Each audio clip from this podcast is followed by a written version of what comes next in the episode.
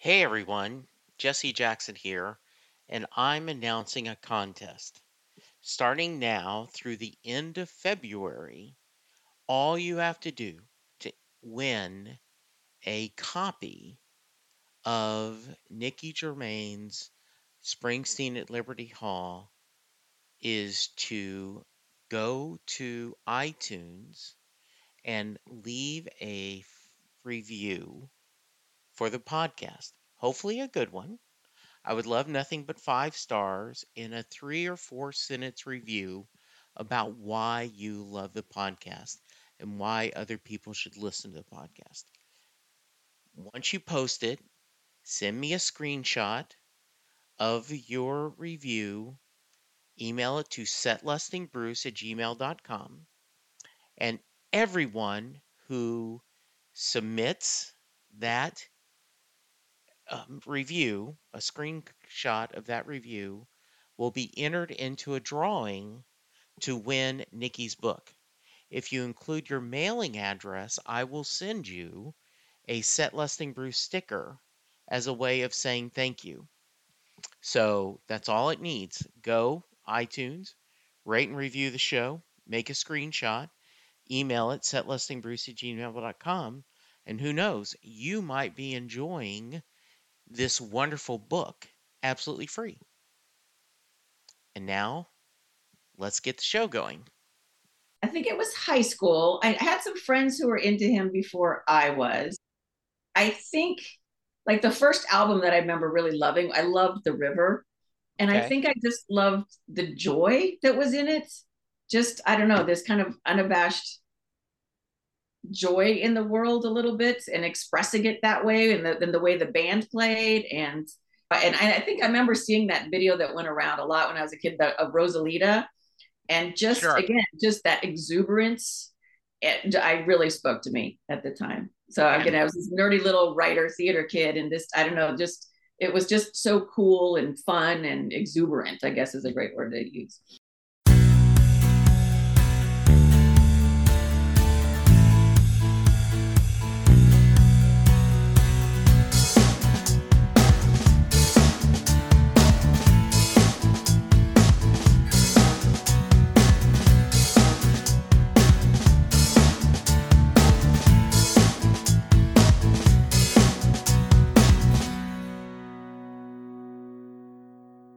Hello, everyone, and welcome to a new episode of Set Lusting Bruce, your podcast all about Bruce Springsteen, his music, and mostly his fans.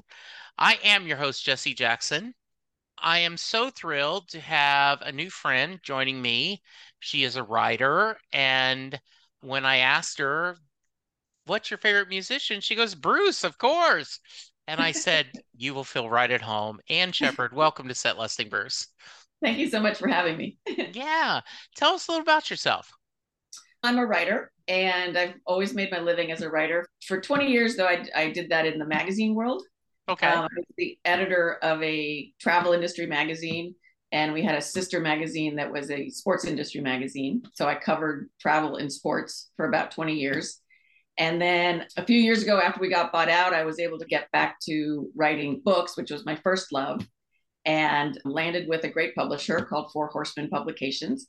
And so I have two series I'm writing for them. And one of them is a mystery series about a mystery solving travel writer. So it takes all of my experiences from 20 years in the travel industry and throws a murder in here and there. So essentially, those are those books. So it's Destination Maui, Destination Monterey, and Destination Lake Tahoe are the three that are currently out.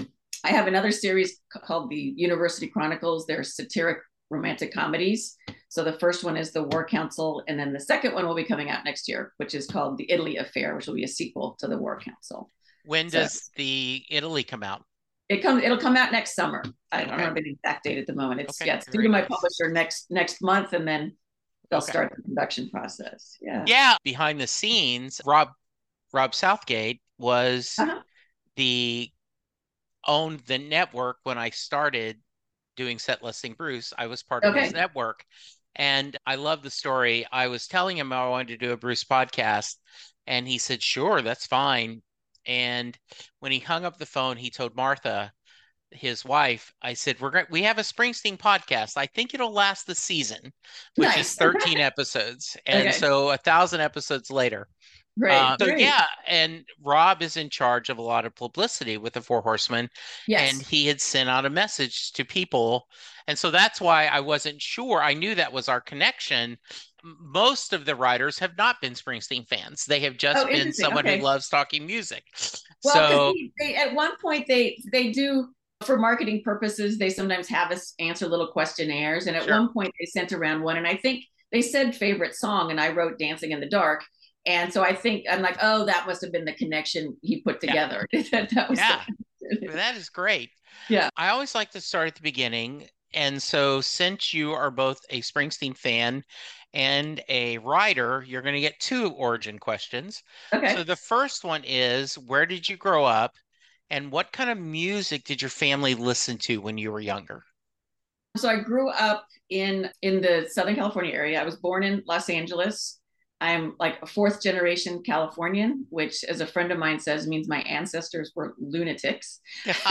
because let's throw everything on a covered wagon and go across the U.S. exactly. Yes. I grew up in Southern California, mostly in Manhattan Beach and then down in, in Costa Mesa. And we had very, my family had very eclectic tastes in music. Uh, my dad loved Johnny Cash. We heard a lot of Johnny Cash. I'm trying to think when he had parties, he wanted everyone to leave. He'd throw in an Ernest Tubbs album, and that got everyone out. So, so there was a lot of that kind of music from my childhood. Yeah. So, I'm going to get back to my origin story, but I'm curious. I find there's two kinds of people Mhm. that one, they embrace their parents' music, where they specifically expand their love of music, but never abandon their parents' music.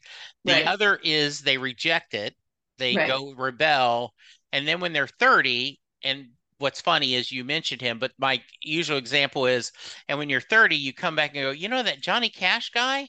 He wasn't too bad. Maybe Yeah, dad had something. Yeah. Yeah. So which one was you? I don't think I don't feel like I ever rebelled. I remember going Okay. through as a young girl. I went through a John Denver phase. I think a lot of girls go through. So there was a progression more to me. But then I also loved. I remember as a child, as a, probably I think we were in uh, middle school, but we just loved that original Jesus Christ Superstar Sure. uh, concept album. So it was all in that rock, but soft rock kind of phase of, of music. And yeah, All right. So going back to, I like to ask writers this question. Were you raised in a family of readers? I was always a reader. That's funny. That's funny. No one's ever really asked me that question before, but I don't really remember my parents reading all that much. I was the kid reading the Nancy Drew every weekend and just loved books. I feel like my parents liked books, but I don't remember them being voracious readers. Yeah. Yeah, uh, similar to me. My as I got older, I realized my mom was a huge reader, and my dad did certainly Zane Grey and Louis L'Amour, Louis L'Amour. I just I always had a book in front of my face. That Yeah. was some of the things that for the longest time I resisted going ebooks. I liked the feel of a book in my hand. Yeah. I, I Yeah. still do to a certain degree. But when I realized that one, if with the Kindle app on your phone, you always have a book with you. Exactly. Yeah. I was like, oh, and when you realize that if you're on Wi-Fi, you're reading on your Kindle, you save it, and then later that day, you're on, you pull it up on your phone, goes, oh, this is what page you're on, Jesse. Do you want to start from there? I Yeah. went, okay, that's pretty cool.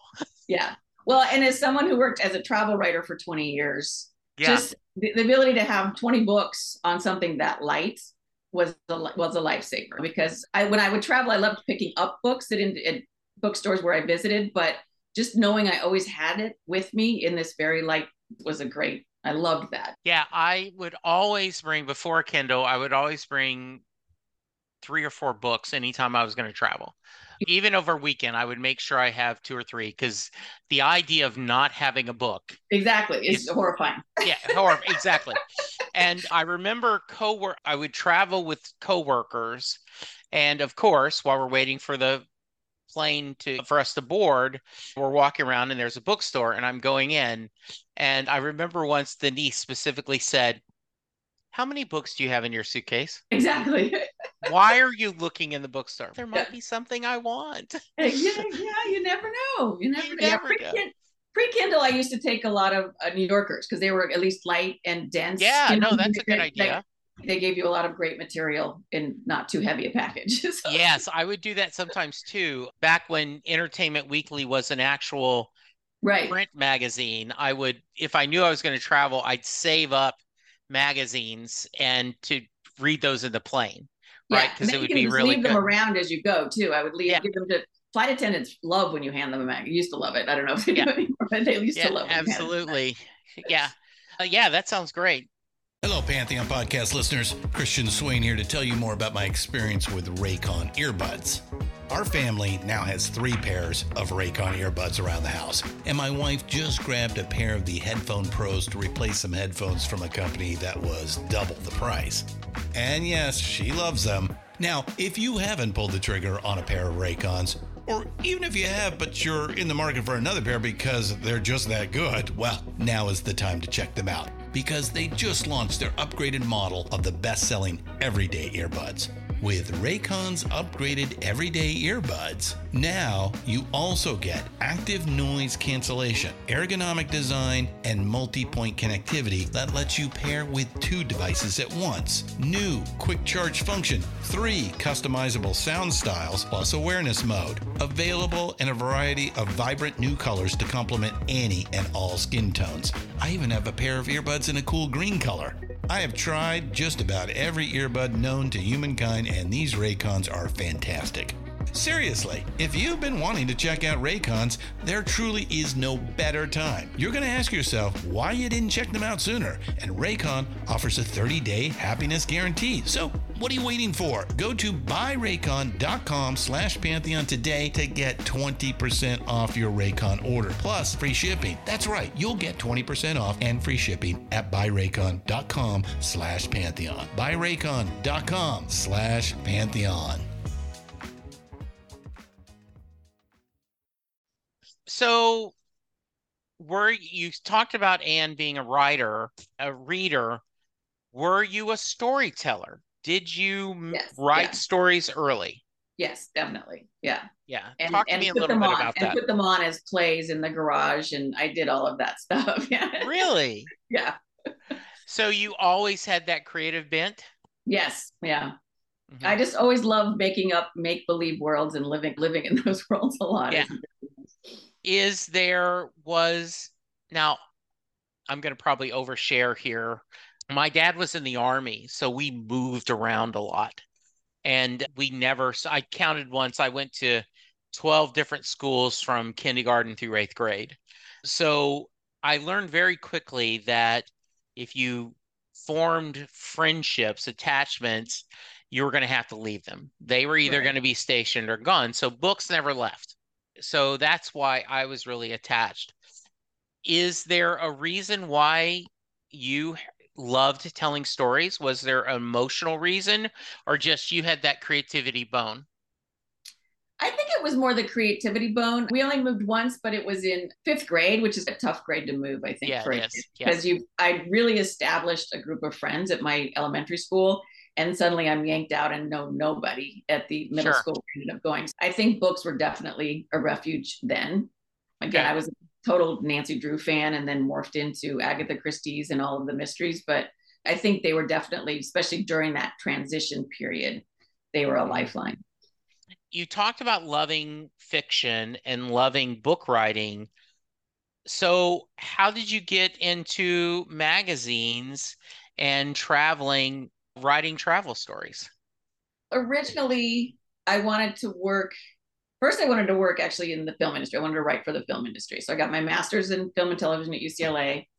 And very quickly, and was writing and pitching and I had some jobs, worked on some TV shows and but I very quickly learned that I didn't love the film industry itself. Okay. And the way they treat writers. And so I'm how else does a writer make a living?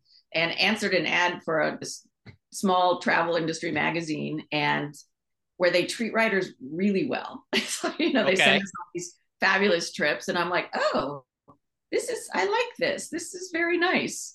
And one of the things I learned in graduate school in film school is screenwriting also ultimately isn't as fulfilling as writing a book, at least for me, because you're only providing the blueprint for the piece. And I learned that making my own film. We all, I took a short story, I wrote the screenplay, I directed it, I edited it, I did everything. And the final product is really far from the screenplay because things change in production, they change in editing, and what that final product isn't the same as how it started. And so that screenplay really is just a blueprint of the final piece, whereas a book is the world, it is the whole yeah. complete world, and you get to be in control of that. And so I morphed into writing books and just enjoying that a lot more. Mm-hmm.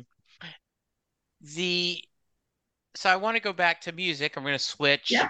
topics now can you remember when you first discovered Bruce and what about his music spoke to you? Can you articulate that? Yeah, I think it was high school. I had some friends who were into him before I was. I think like the first album that I remember really loving, I loved The River. And okay. I think I just loved the joy that was in it. Just, I don't know, this kind of unabashed joy in the world a little bit and expressing it that way and the, the way the band played and and I think I remember seeing that video that went around a lot when I was a kid the, of Rosalita and just sure. again just that exuberance it, I really spoke to me at the time so again I was this nerdy little writer theater kid and this I don't know just it was just so cool and fun and exuberant I guess is a great word to use yeah did I always like to preface this and, and that the number of times you've seen Bruce perform live is not a fair barometer right. how big of a fan you are. Based on circumstances, location, economics, age, it could be some people who are fast major fans have never seen him. There's other people because they grew up on the East Coast at the right time have seen him hundreds of times. Right. But do are you someone who counts? And if so, how many times? I, I, don't really count, but I, I, was trying to add it up earlier. I think I've seen him six times. What okay. I use though as my barometer is that I was lucky enough to see two amazing shows at either end. So I, I got to go to the final show of the 1985 Born in the USA tour at the LA Coliseum. Okay. We my sister had gotten tickets to one of the earlier shows and we all went and it was so amazing i thought i got to find a way to get another a ticket because they ended up rescheduling it so it was like a week later so i had a week to figure out. So in those days you had to go through the classified ads and look for people sure. selling their yeah. tickets. So i found a guy tell it selling it one single ticket for $50 and i bought it. And that was just one of the it is the most amazing show i've ever seen. It was five hours long.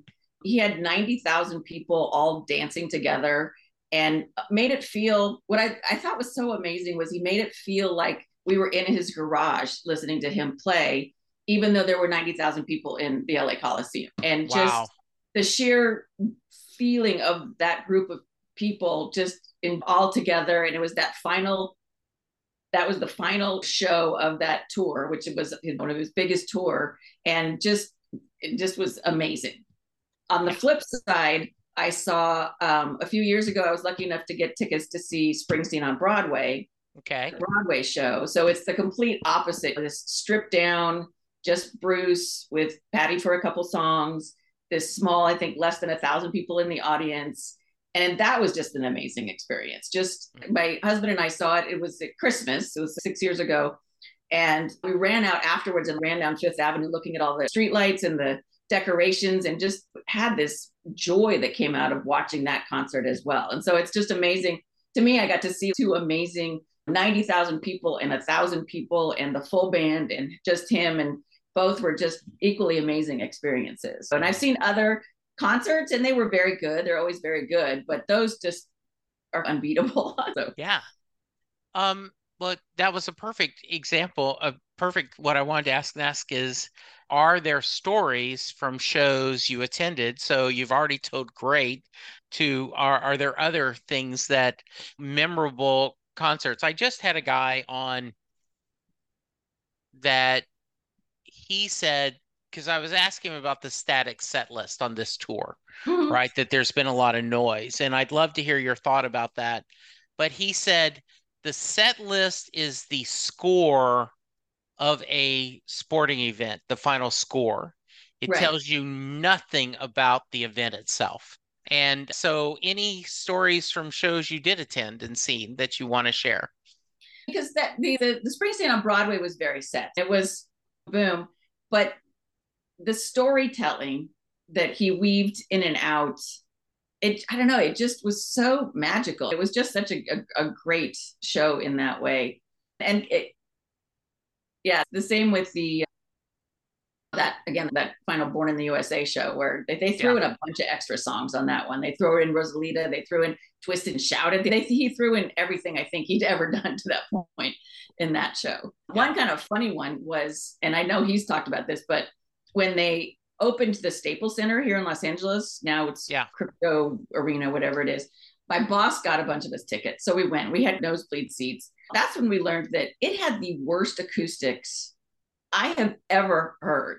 I heard later that he hated, like he didn't just hated performing there. And when he would come to LA, and he, I think he made a joke about all the people in the rich suites, which we were not. We were in the nosebleeds, but and it, they were so bad that you're like, I'm sorry, is that Born to Run or Thunder Road? I can't even tell Wow. from Yeah. here what he's playing. And I know later he he complained about that too. But then when he would come back to LA, he used to to play at the sports arena, which is this old sports arena on the USC campus, the old basketball arena. They opened a new one, and he preferred playing in the old, a little grungy, but just had more of a real feeling than playing this big barn of a, an arena with bad acoustic. Yeah. So that, that Yeah. The Jerry World up here in Dallas, where I'm coming from, the AT&T Stadium where the Cowboys play, is absolutely horrible acoustics. I've heard from multiple people that do not go to a show there, even though they host big concerts right. because that acoustics are just horrible.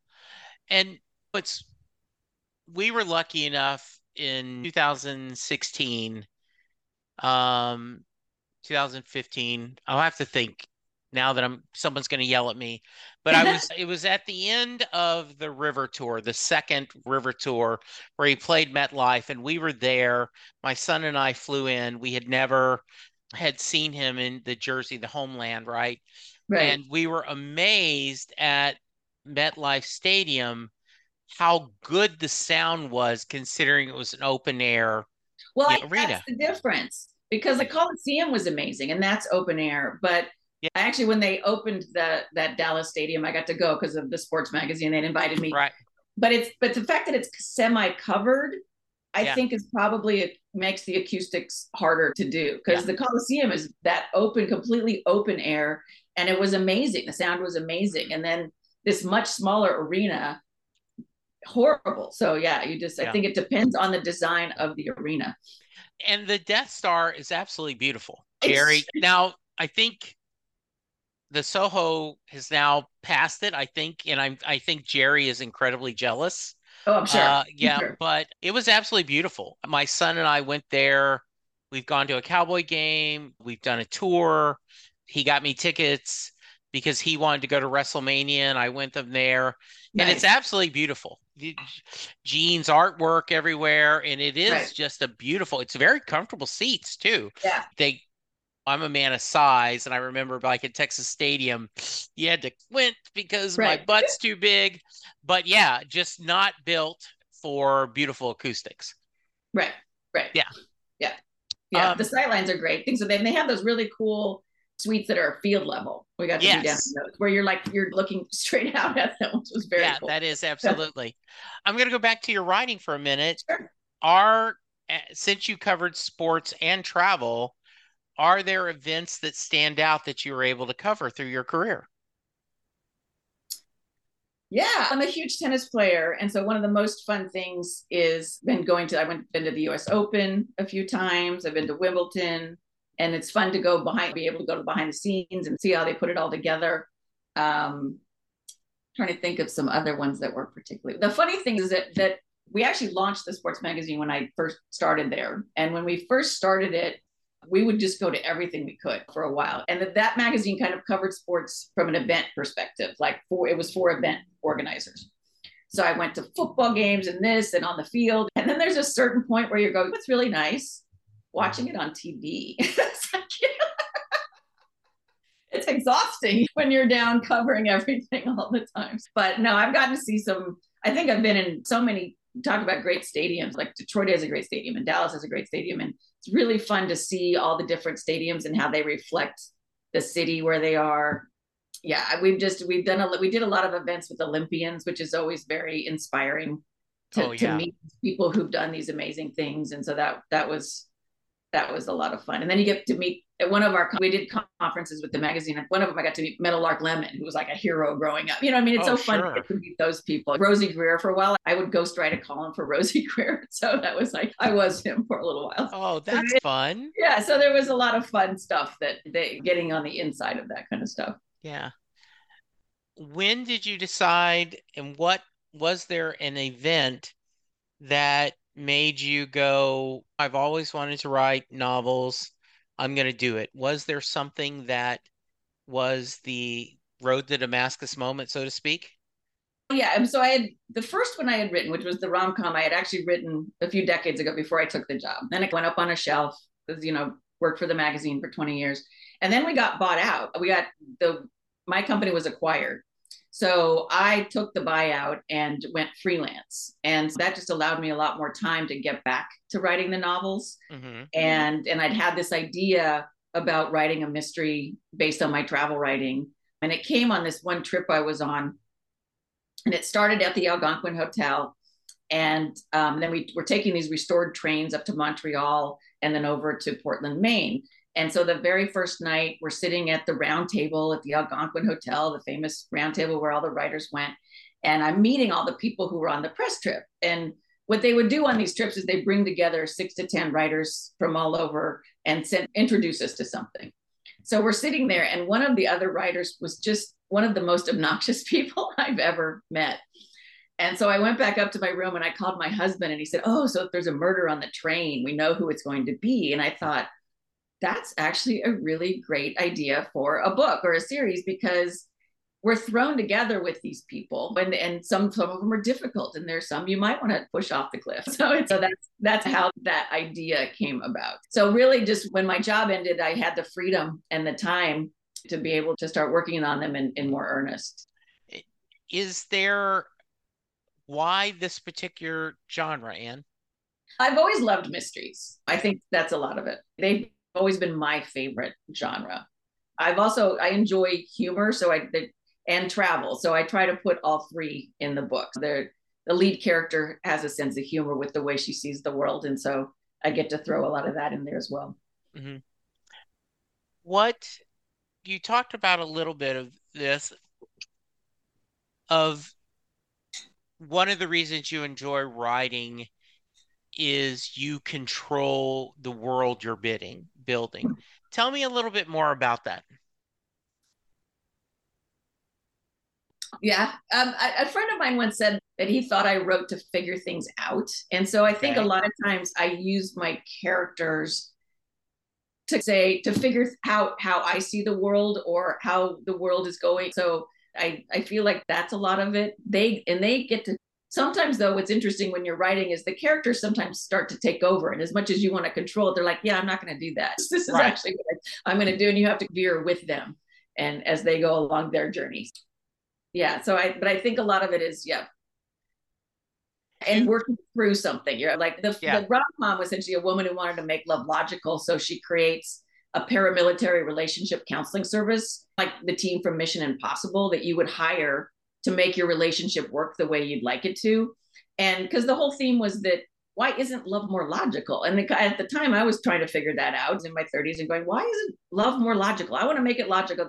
But then I, I use the characters to think that all the way through. What if you could No, that's what's wonderful about love is it's not logical. And that's right. using my characters to think it through in terms of the craziest thing I could think of, which is that you would hire the team from Mission Impossible to make it work and then come out the other end with the less what is interesting as I was, at least to me, is I was getting ready for this interview. So I followed your LinkedIn page and I mm-hmm. your links and I saw website and I went to Amazon and I saw that a Mission Impossible team trying to right. fix love. And I just hit buy immediately. Oh, I was nice. like, oh, I want to, that sounds like a story I want to hear. Nice. Uh, so yeah, so I'm looking forward to that, to reading that. Um, back to music, and hopefully you're not getting whiplash from me going back and forth.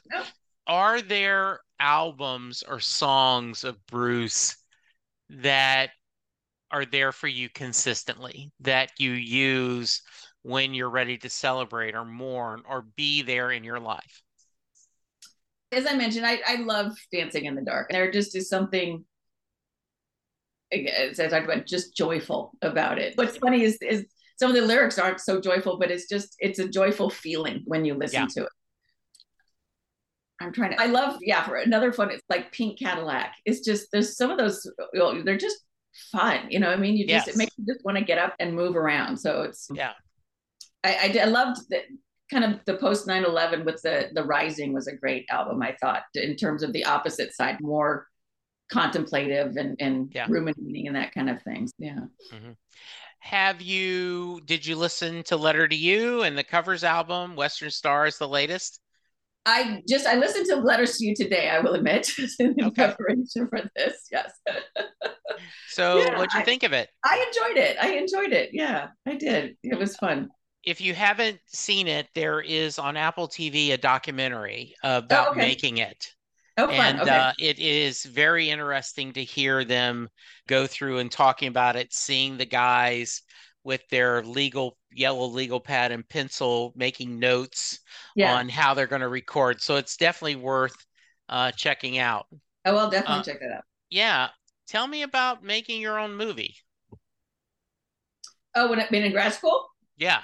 Yeah, that was an interesting experience because the way UCLA because my master's is actually in history in film and television history criticism and theory. So UCLA has five different departments in its film school. So there's production, which is directing, and then producing, and then screenwriting, critical studies, which is what I was, history criticism and animation. But everybody has to do everything, right? So everybody has to make a film. So it doesn't matter what department you're in. It is actually a fa- I, I loved it. It is about as close as you get to playing God on earth. And I, I can see why people, you know, directors yeah. get big heads because there is this, I am creating this out of my own. so I really enjoyed it. I did really enjoy it. The, the hardest part, and it's the same with books, is at the end, then you show it and people comment on it. So it's a little like giving birth and holding up your baby and everyone I liked it, but maybe the ears are too big or and you're like, but no, this is my baby. Yeah. I I remember there was an interview Neil Gaiman gave. He was on the set of I don't remember which movie it was that was based on his, one of his books, and he said, "I was in my study and I wrote that there was a flying pirate ship, and now that I'm on set." They have built a flying pirate ship right. that goes this just this was in my mind and right. now it's become reality. Yeah. That's a little weird right? It yeah. is just very crazy. There's all these the difference too i think between when you write a book again you get to create the world but when you're making the movie everybody around is doing their best to make your vision come to life. Right. So it's not just you. Like at one point with my little film, my director of photography is what, what if we use this kind of lens for, and you're like, that is so cool. I, I never would have thought of that. So you right. have everybody working toward that, which is, it's an amazing experience. So when it clicks, it is just, it is really cool. Yeah. And I think also this, you talk about one of the things that writing is a very solo was a right. very lonely process you're doing yeah. that. And then filmmaking is collaborative. And I remember right. Kevin Pollak in one of his podcasts when he was his chat show where he was interviewing people. He said, No one sets out to make a bad movie. Like we just you you it isn't like you sit there going, This is gonna be a piece of dirt. You are doing your best, and then sometimes right. just circumstances out of your control, it just doesn't work. Right. Yeah. So well, it's and, like it's, sometimes I read those where they break down, especially some of like my all-time favorite film, like Airplane or Princess Bride, or some of those ones that I've just absolutely adored. And you read everything that went into it and everything that could have gone wrong along the way. Yeah. And yet somehow didn't. Somehow it worked. So it's yeah. Like one of the things I really thought was cool was when you read the history of Casablanca and you go that how many different people had to do that to make all this happen the different people and all this right. stuff i think is just very interesting right. Uh, so yeah. yeah yeah so what do you what's next for you creatively what do you want to do next just keep doing the books mm-hmm. that's one of the it was in some ways it was very fortuitous because when i was when I had finished the War Council and my job ended, and I was shopping it to agents and publishers. And Four Horsemen is the one who loved it, and they're saying, but here's the thing: we only sign writers who agree to write series for us because our model is that series sell, and we think that works. Which for a former magazine writer who's used to deadlines, that's perfect for me because yeah. now it's like, oh, someone's giving me a deadline to turn these in. Because otherwise, it's very easy to go, no one cares. Let me take my time. And so now. Yeah that I have a book due once a year. I already I have four out and I am working on the next one. And so I constantly am thinking about what is my next project. Again, the one I'm working on now is the Italy affair. And essentially I have two of the professors from the first book going along on one of those alumni association trips. Yeah. Italy. So it's a group of people where all sorts of wackiness can happen in Italy. Yeah. But then I'm also already thinking, okay, what's the next mystery? Because that'll I'll do a mystery again after this one. Okay. So, Ann, is there songs that you haven't heard Bruce do live that is still on your wish list, your bingo card, so to speak? I don't think so. Yeah, I think I've been pretty lucky because I again I got to hear again the one that I know a lot of people always asked for was Rosalita, which she didn't do for a long time, but I happened to do at the one concert I went right. to in '85. I loved all the songs he did on Broadway. I actually really loved that Seeger Sessions yeah. album. I don't think he's done a lot of the. I don't think he does any of those. So that would be fun to hear some of those. I think because yeah. I actually really enjoyed that album a lot. Yeah, I did not enjoy the album till I saw the Live in Dublin DVD. Okay. And I went, oh man, I missed this. I should have seen this live. This looks yeah. like it's a lot of fun. Yeah, yeah. Very nice. cool. Yeah, that's yeah. very cool. So, if someone wants to check out your books, mm-hmm. tell us how. And then, do you have a recommendation on where to start? Uh, we, you can get them anywhere books are sold. So just my name, you can go to my website, which is Ann Shepphird, A N S H E P H I R D, as we said, very weirdly spelled, dot com. But they're at Amazon, Barnes and Noble. Your independent bookstore can order them if you prefer to order them that way and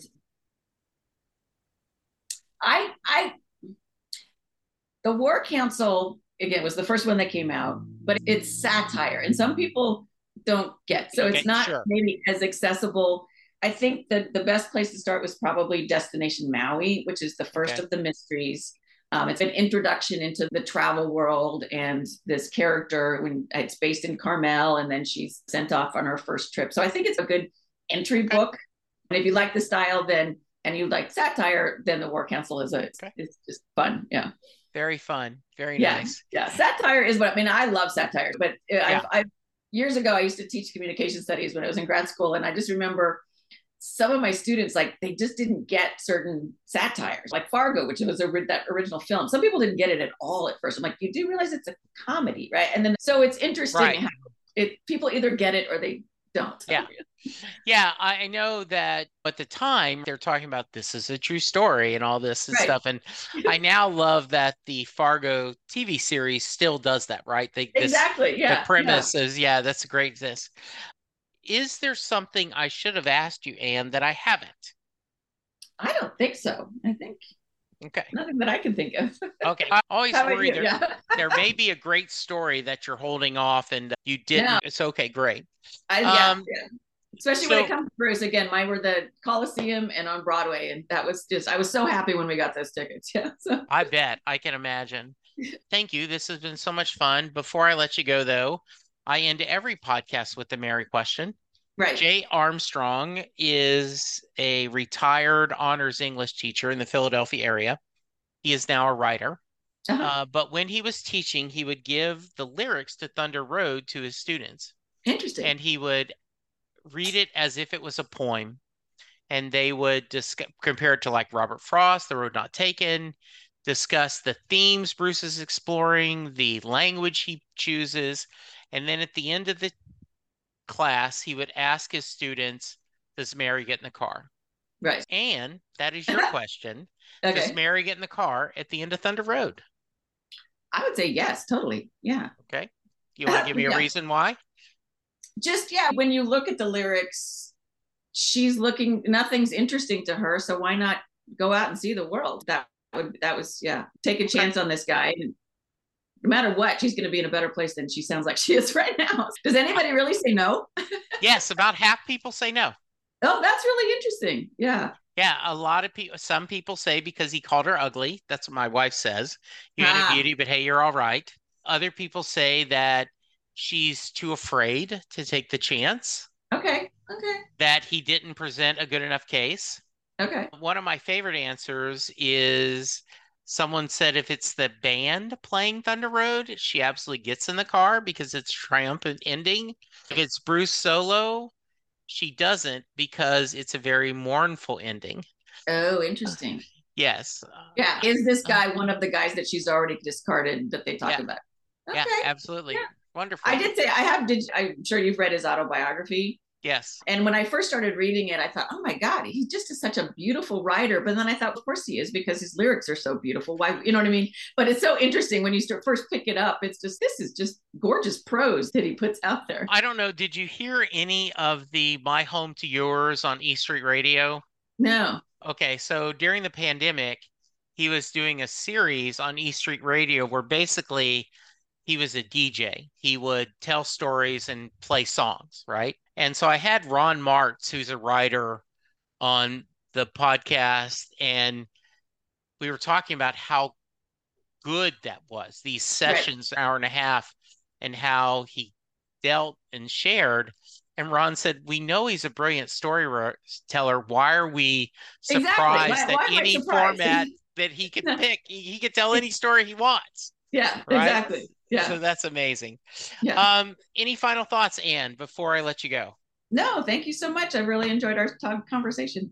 I did too. All right, listeners, go. It is A N S H E P H I R D dot com. I will include a link in the show notes. Go check out her book, sign up for her mailing list.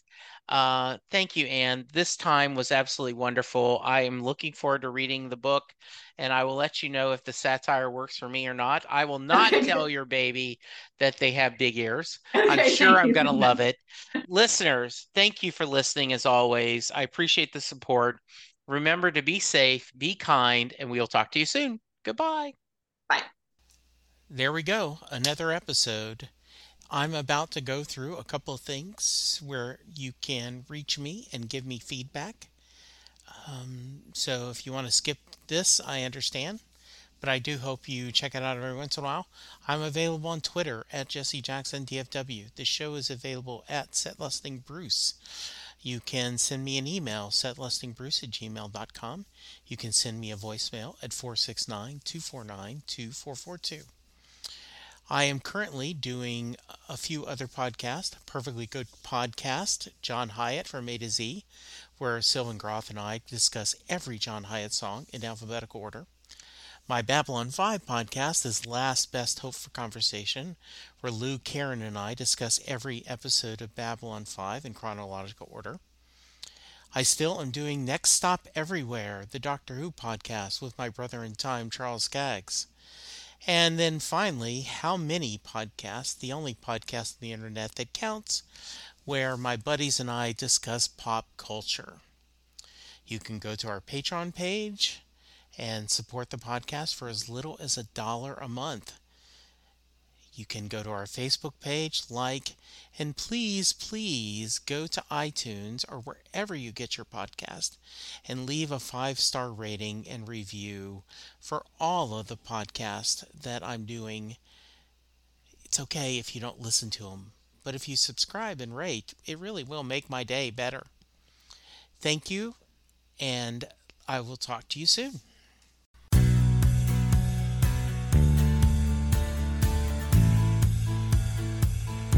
You just heard the fun talking, hard rocking, music loving, album ranking, fan thinking, joy spreading, lyric reading, story sharing podcast that is the one, the only, Set Lusting Bruce.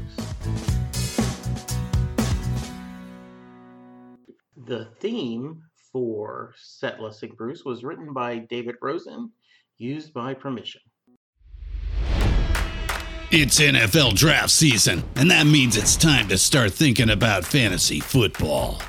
FantasyPoints.com features industry leading experts and prognosticators using proprietary hand charted data to help you score more fantasy points. FantasyPoints.com is the place to go for whatever kind of fantasy football you play. Whether you play fantasy football, daily fantasy sports, or do a little bit of everything, Fantasy Points has the meticulously researched content to guide you to victory. And why wait for the fall? Fantasy Points also covers the new spring football league, the UFL. Join the guru, John Hansen, Scott Barrett, Joe Dolan, and other massive names in the fantasy football universe with an exclusive offer. Use code Pantheon for 15% off any fantasy points package, including the all in package, with access to every article, tool, and data nugget that Fantasy Points has to offer. That's fantasypoints.com and code Pantheon for 15% off at Fantasy Points. Fantasypoints.com, code Pantheon. Score more fantasy points.